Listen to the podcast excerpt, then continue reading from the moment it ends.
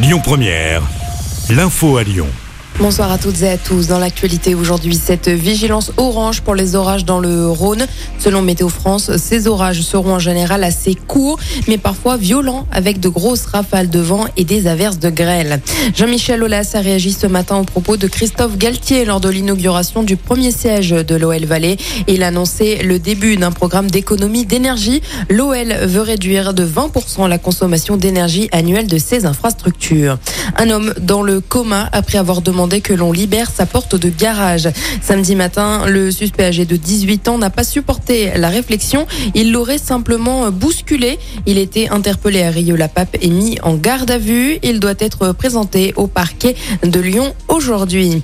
Les TCL ont annoncé ce vendredi un mouvement de grève pour certains. Leur revendication, l'augmentation des salaires qui serait la seule mesure pérenne pour permettre aux salariés de vivre correctement de leur travail. Un message adressé dans un communiqué de syndicat CGT. L'actualité, c'est également les révélations de Mediapart. Le journal a sorti ce midi des extraits sonores où l'on entend Gaël Perdrio, maire de Saint-Etienne, et Gilles Rossary-Langlais, ex-compagnon de Samy Kéfi et Jérôme, parler de la vidéo de chantage intime qui vise Gilles Artigue. Le maire de Saint-Etienne a affirmé pourtant depuis le début ne pas connaître l'existence de cette vidéo.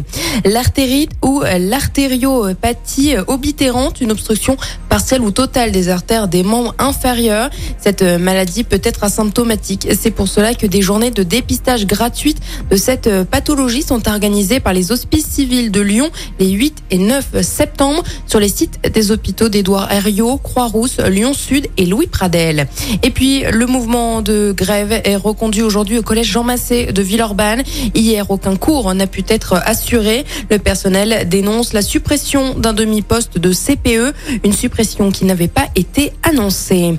En sport et un mot de tennis, on suivra le premier quart de finale à l'US Open de Caroline Garcia. La lyonnaise affronte l'américaine Coco Goff la nuit prochaine pour une place en demi-finale de ce tournoi du Grand Chelem.